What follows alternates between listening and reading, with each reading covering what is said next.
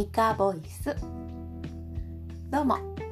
育児に関する日々の気づきを経験談としてお話ししております。ミカです。え今回は60回目ということでゼロがつく回なのでえまた動画を撮りながら収録をしていこうと思っております。どうぞよろしくお願いします。え今回はですね今回はっていうかこれまでは、えー、このこれまでの10回分を全部振り返ってお話ししてたんですけど今回からこの変化や効果があったものをこうピックアップして、えー、お話ししていこうかなと思います。で今回この10回やった中で変化や効果があったのが、え受け入れることと、えー、促すことこの2つでした。受け入れるに関してはこう子供が泣いている時とか怒っている時にまず一旦受け入れるっていうことをするとその後が違っ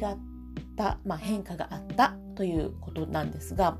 まあ、例えば子供が嫌だとか言って泣いてたらあそうか嫌なんだねっていうふうに嫌だって思ってることを受け入れる。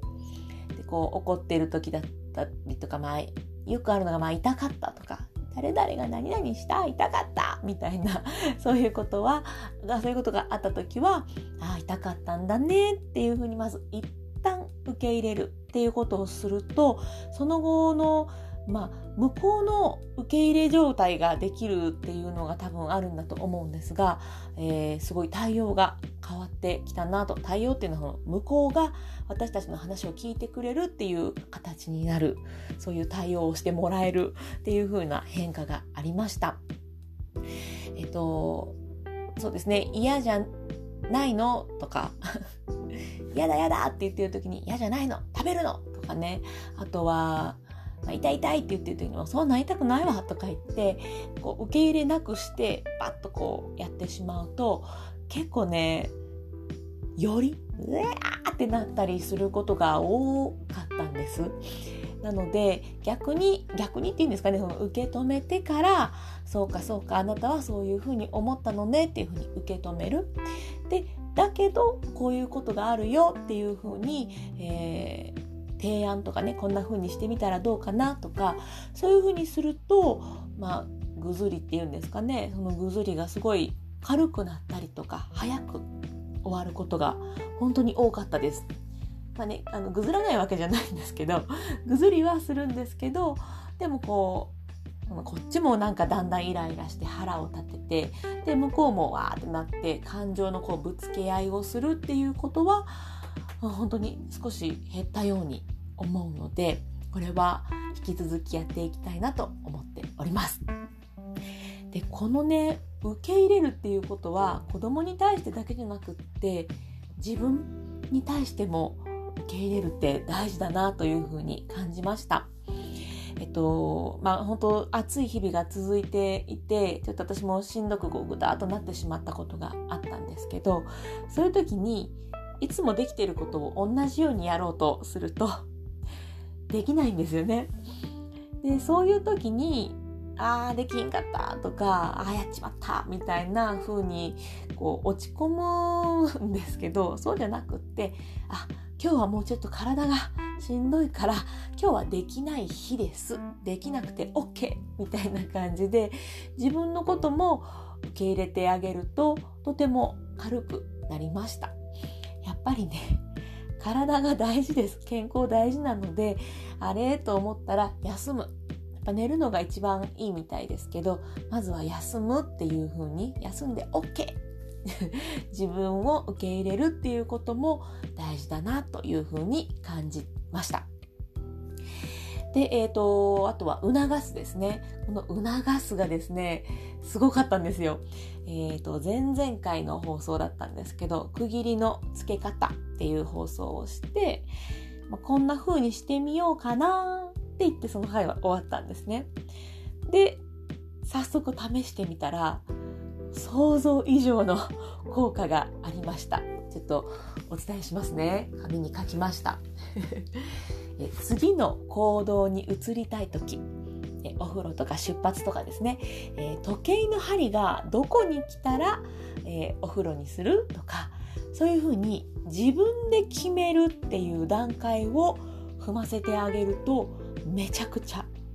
めちゃくちゃ良かったです。えっとあそうですね例えばのまだうちの子供は3歳と5歳なので何分っていう伝え方じゃなくって、えー、時計の針が今2にあるけど2から6ぐらいの間で決めてくれるとかそういうふうに説明をするとどうやら子供も分かりやすかったみたいで3歳の子供もまあ分かっているのかお兄ちゃんの真似をしているだけなのか4にするとか6とかいうふうにあの言ってくれるのでの自分で決めた時間に行動をするとかあの